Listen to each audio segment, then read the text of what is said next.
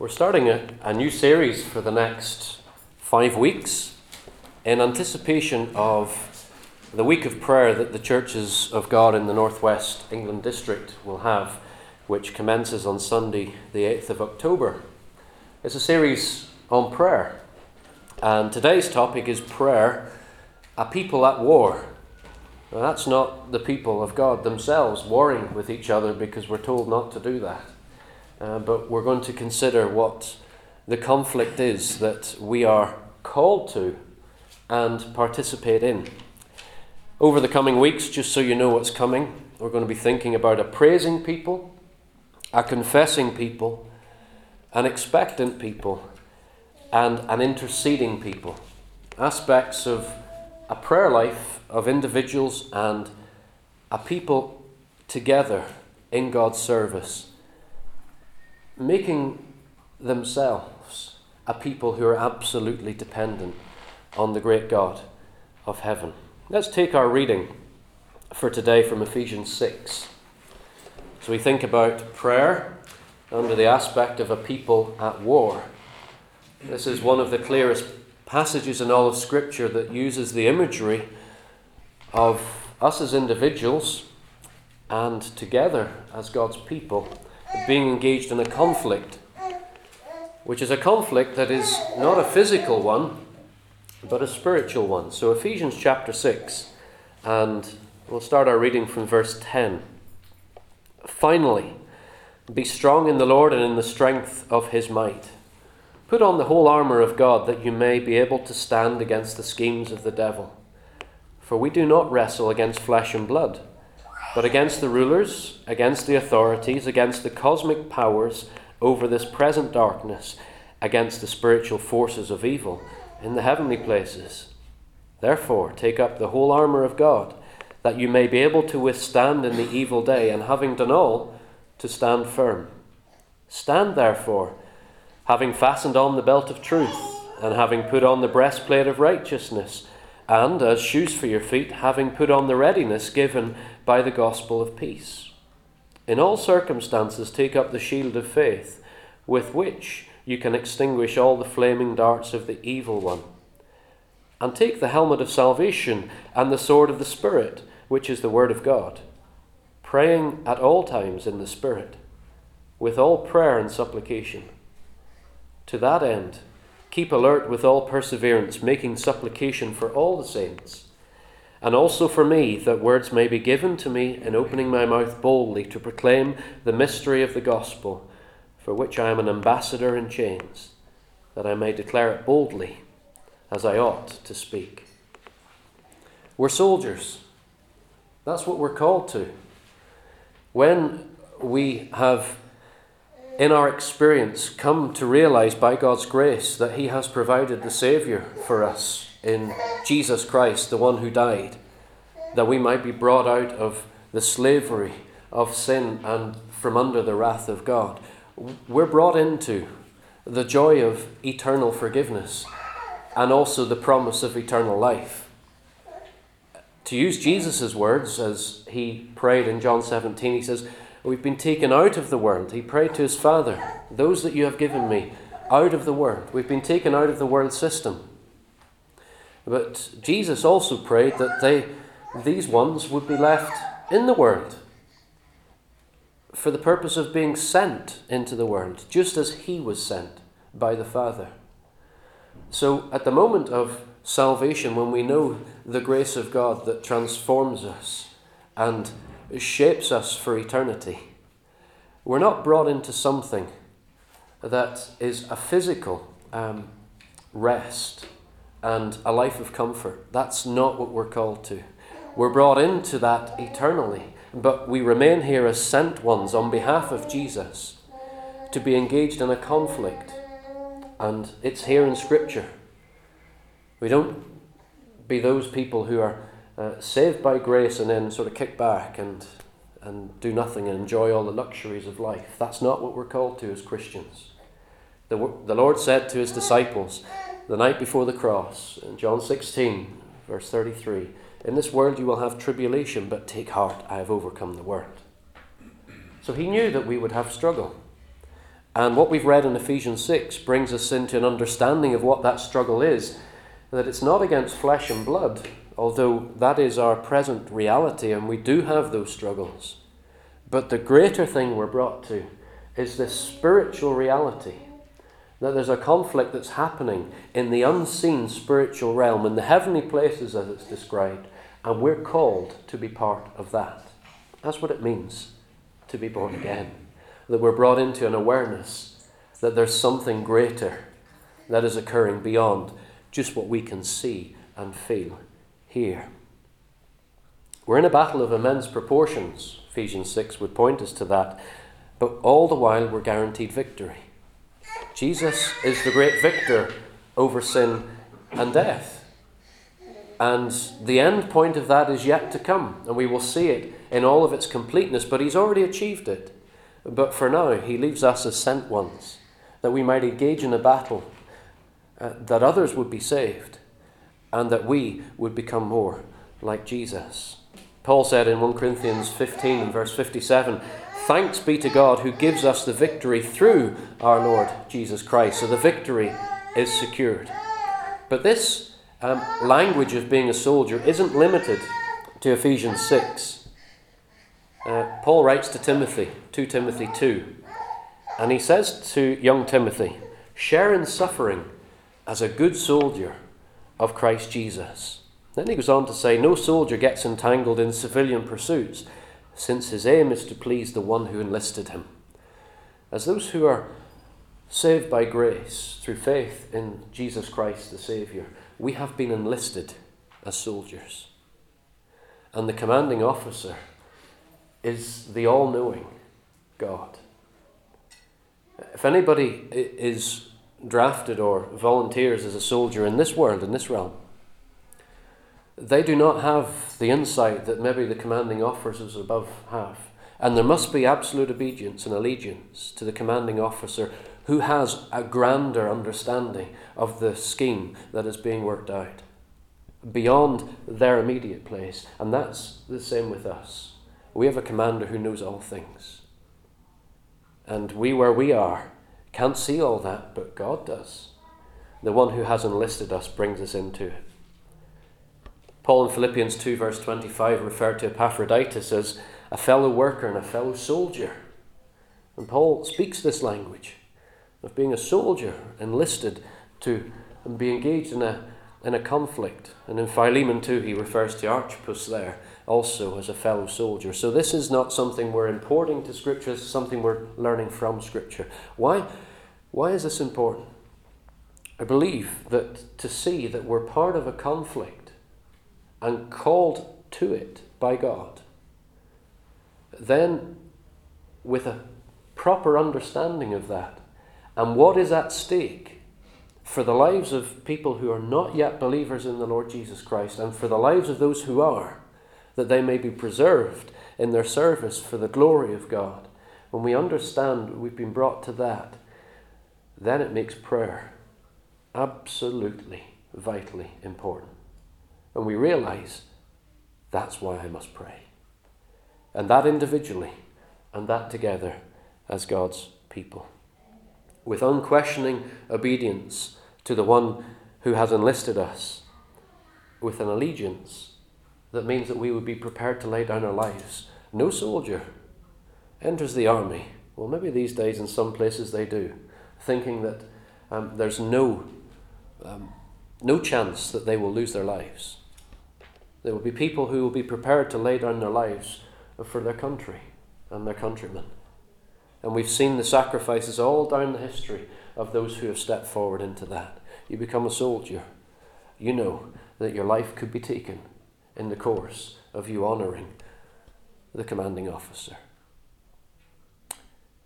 I should say this that Jesus stood before Pilate, and Pilate asked him, Are you a king? And he said, You said so. And Pilate's response, So you are a king then? And he says, My kingdom is not of this world. My kingdom is not from this world. If it was, my followers would take up arms to fight.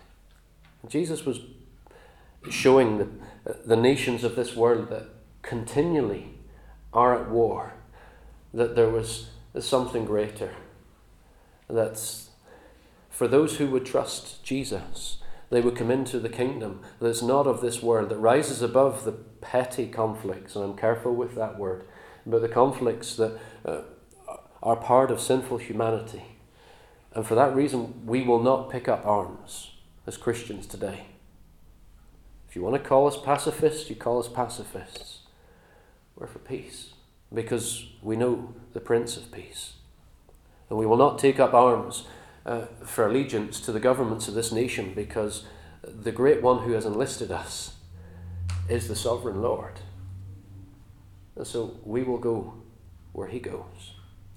And we will engage in the battle that he calls us to, which Paul gives us here in Ephesians 6. In, in the letter to the Church of God in Ephesus that Paul had written, the early chapters he goes through the glories of God's eternal purposes of grace, that he would bring people to himself, that they would be gathered together in service for him. People who could do nothing of themselves uh, to make themselves right with God, but that everything would come by God's grace through faith in Jesus, the Saviour that's provided. He goes through that, and then he brings the practicality of that to the church of God in Ephesus that then should shape how you live together. And then, where we've got to in Ephesians 6 and verse 10, finally, knowing what God has done and brought you into, and how you should live, finally, be strong in the Lord and in the strength of his might. And put on the whole armour of God, that you may be able to stand against the schemes of the devil. For we do not wrestle against flesh and blood, but against the rulers the authorities, against the cosmic powers over this present darkness, against the spiritual forces of evil in the heavenly places. This is the reality. For each of us, as believers in the Lord Jesus, and serving together in churches of God, honouring the one who has called us into this service. We're brought into an understanding of the reality of this spiritual realm and the powers that operate in them. So Paul is effectively saying, God has done all this. You enjoy it because you receive it. It's a gift of His grace. And you live this way. But living this way is not straightforward. So finally, you take what God gives and you put it on every day. And you live because you're part now of an understanding that there is a, a whole conflict that is still happening under the sovereign purposes of God that is yet going to be worked out. So you put on this whole armour of God. Now, our subject today is not the whole armour of God, but it's there. But notice that he said the schemes of the devil. In Ephesians chapter 2, Paul describes the state of people who do not know God through Jesus Christ. And he says there that they they follow the course of this world. The world system is set against the things of God. He also says that they're under the power of the prince of the power of the air. That's the devil, Satan, the one who is the adversary of God. He is set against God and therefore is the opponent of all those on earth. He has sway over them. People are slaves to sin, but he's not for them in any way. It's evil. And uh, Paul in Ephesians 2 also talks about that at one stage we were indulging the passions of the flesh, our, own nature, and its desires to do things contrary to God. So we see in Ephesians chapter 2 that set against us, then as those have been brought out of it, is the world system and all of its values. The adversary who has, under God's sovereign control, authority over that. We have to accept that. And also that sin within us that will still respond, that we would indulge the passions of the flesh which would take us away from purity in our lives before God. That's why we're at war. And we're in this conflict. You know, these, these forces that operate in the heavenly places have been put there by God. Back in Ephesians 1, verse 21, um, Paul there says that Jesus is raised from the dead and seated at God's right hand in the heavenly places, far above all rule and authority and power and dominion. And Paul picks that up again here in Ephesians 6 the rule and the authority and the power and the dominion. It's a reference to angelic beings who have been granted authority in the realm that is unseen, but yet is so real because it's the realm of God. And we're going to come and think a little bit more of this. 2 Corinthians 4 and 4, Paul says, The God of this age has blinded the minds of the unbelievers to keep them from seeing the light of the gospel of the glory of Christ, who is the image of God. He set against the things of God, he set against the gospel coming to people so they would see the light of the glory of God in the face of Christ. This is the battle that we're called to. Therefore, verse 13, take up the whole armour of God, Paul says twice. And he concludes it with praying. Verse 18 praying at all times in the Spirit, with all prayer and supplication for all the saints and for me, that words may be given me in opening my mouth boldly to proclaim the mystery of the gospel. He says, Take up this armour. And Paul might well have been looking at, as he had done so many times, at a Roman guard, with all of the armour and the various aspects of it.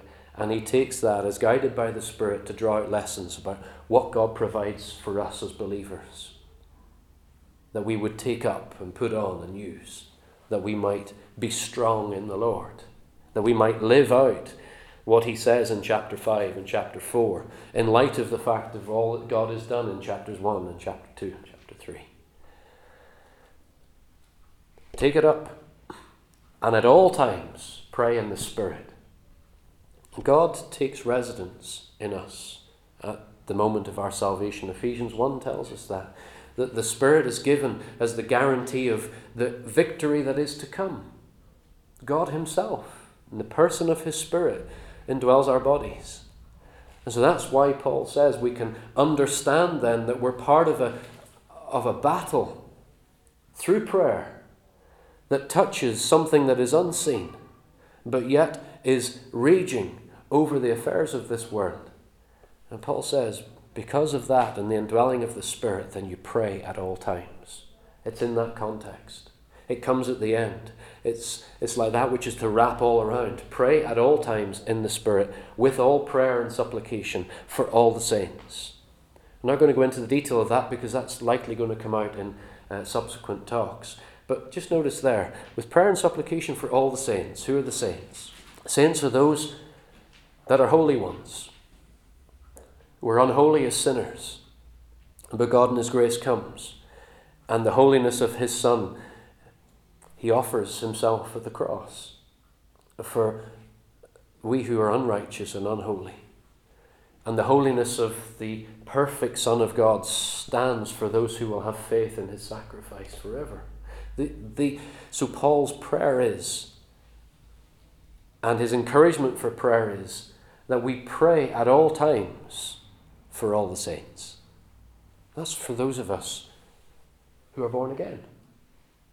That's what Paul's encouragement to as he understands this cosmic conflict that is raging, where the adversary is set against us, set against the things of God, therefore set against us who are of God, children of God. The world system that would bombard us and seek to drag us down in our own sin within ourselves that still has its place and would still take us away from the things of God. Pray at all times in the Spirit for all the saints. We're in this conflict, so we pray for one another. And for me, he says. You pray for me. That words may be given me in opening my mouth boldly to proclaim the mystery of the gospel. We pray, pray for the saints that they would be preserved for the glory of God. And for people like Paul who would then, through the preservation that they would know, would declare the mystery of the gospel, the good news, to people who need to hear it, who are under the control of the adversary. That's all of us, all the saints, have a responsibility to declare the glories of Him who has called us out of darkness into His marvellous light. So we all need this prayer. And Paul was uh, one of those particular ones, the apostles those sent with particular purpose to preach and to reason and to work through the scriptures with people. We, not all of us can do that in that way, but all of us are to testify to the reality that we have one who is our commanding officer, the one who sits on the throne of heaven. And we go his way, and that's why we live differently in this world. So we need prayer for each other in this matter because we're part of something that happens. We're brought into the understanding of what is happening in the heavenly places. Uh, the language of the English Standard Version that I used there. The cosmic powers over this present darkness. Do you notice it? It's a darkness. The God of this age has blinded the minds of the unbelievers. They're in darkness. And God calls those for whom his light has shone in. The person of Jesus Christ who said, I am the light of the world. Those who know it are to stand as soldiers of the light and to pray that we would come in to the victory with Him. He sees it all, He sees the end. But we here and now have our struggles, and our struggle is not against flesh and blood. I want you to turn with me to Daniel 10, which gives us, alongside this, an eye opener to what is happening in the heavenly realms when the people of God pray as they're encouraged by Paul. Daniel chapter 10.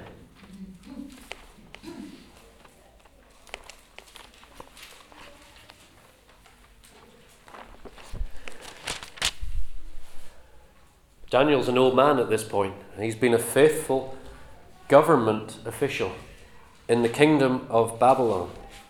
He's a Jewish man, most likely taken captive when Babylon went in and uh, sacked Jerusalem and took away the people. He might have even have been taken away in the, the first wave of that. And he's grown up in a world system set against the things of God. But he has been faithful to God in it all. And there comes a situation where he, he has been reading the Word of God. And as a consequence of reading the Word of God, he realizes that God has purposes for Israel that are yet to be fulfilled. Now, we're there. God has purposes for his people that are yet to be fulfilled. And he has a burden, he has a response to that. Notice this is important. By being in God's word, then this burden, if we can put it that way, uh, forms in his spirit, in his mind, in his heart.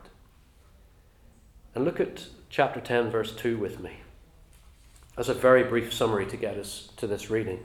In those days, I, Daniel, was mourning for three weeks. I ate no delicacies, no meat or wine entered my mouth, nor did I anoint myself at all for the full three weeks. On the twenty fourth day of the first month, as I was standing on the bank of the great river, that is the Tigris, I lifted up my eyes and looked, and behold, a man clothed in linen, with a belt of fine gold from Uphaz around his waist his body was like beryl, his face like the appearance of lightning, his eyes like flaming torches, his arms and legs like the gleam of burnished bronze, and the sound of his words like the sound of a multitude. If you look at the end of verse um, 9, I fell on my face, a deep sleep with my face to the ground. That was his response to this angelic messenger that had come. Verse 10 And behold, a hand touched me and set me trembling on my hands and knees. And he said to me, O Daniel, man greatly loved, understand the words that I speak to you, and stand upright, for now I have been sent to you. And when he had spoken this word to me, I stood up, trembling.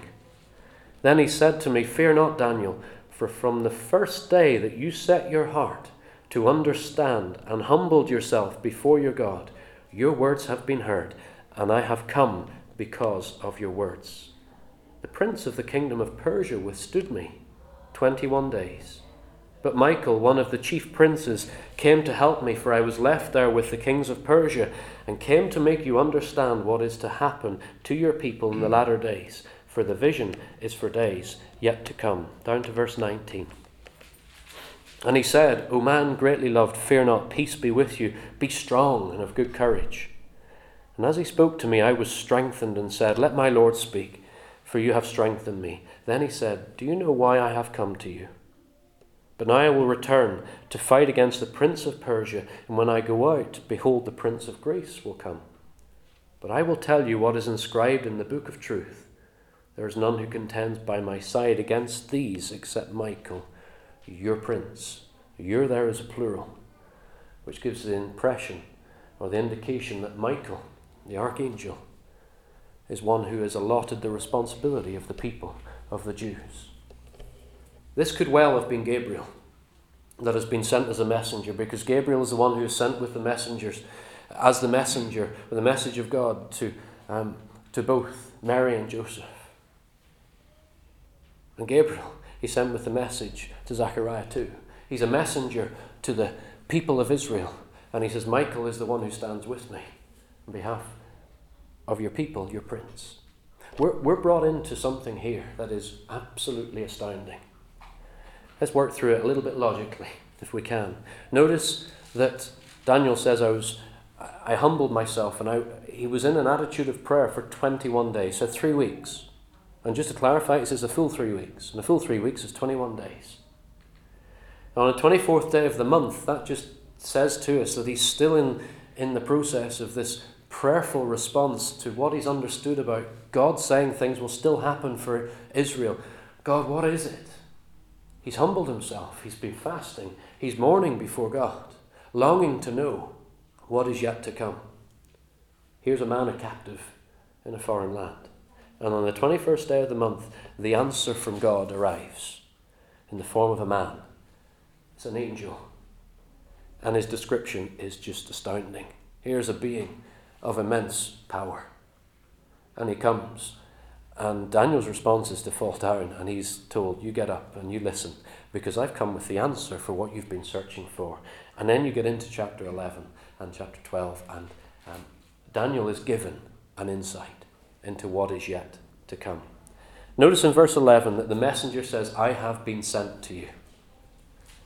God has responded to Daniel, who set himself to respond to that which he'd seen in God's Word. God, what does this mean? What is in store for the future? He says, I've been sent to you. When did he say he'd been sent? The first day you started praying.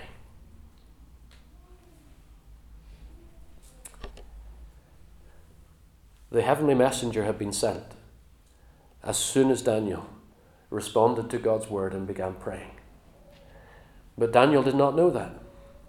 And Daniel continued in his prayers for 21 days because he yet had not received the answer, but the message had been sent. But on the way, the messenger coming through, if I can put it this way, the heavenly realms, the heavenly places, the, the realms that are referred to in Ephesians chapter 6, there has been this, this conflict that's been going on between the angelic beings. And he's been held up by the prince of Persia. Just say this I think this gives us an indication that there are, under God's sovereign control, there are angelic beings that are granted responsibility to kingdoms or territories. Uh, some of those that are set against the things of God, and those that are for God. It's the Prince of Persia, the Prince of Greece, the great nations that at those times were set against the people of God. There's this we're, we're given an insight into what is happening. And he says, and I, I was there, and I needed Michael to come and to come through. And here he is on day 21. What do we take out of it? We take out of it that if there's a burden, and then we don't get the answer to that in prayer, we keep praying until the answer comes. And because God will, may well have sent the answer, but it will take time for it to arrive. I think we can take that out of that, can we not? But it's just this insight into um, the Prince of Persia withstood me 21 days. Daniel, I know you've been praying 21 days. I'm here now. Your persistence has paid off, if I can put it in that way. Just a little uh, aside this matter of angelic beings, in a sense, having um,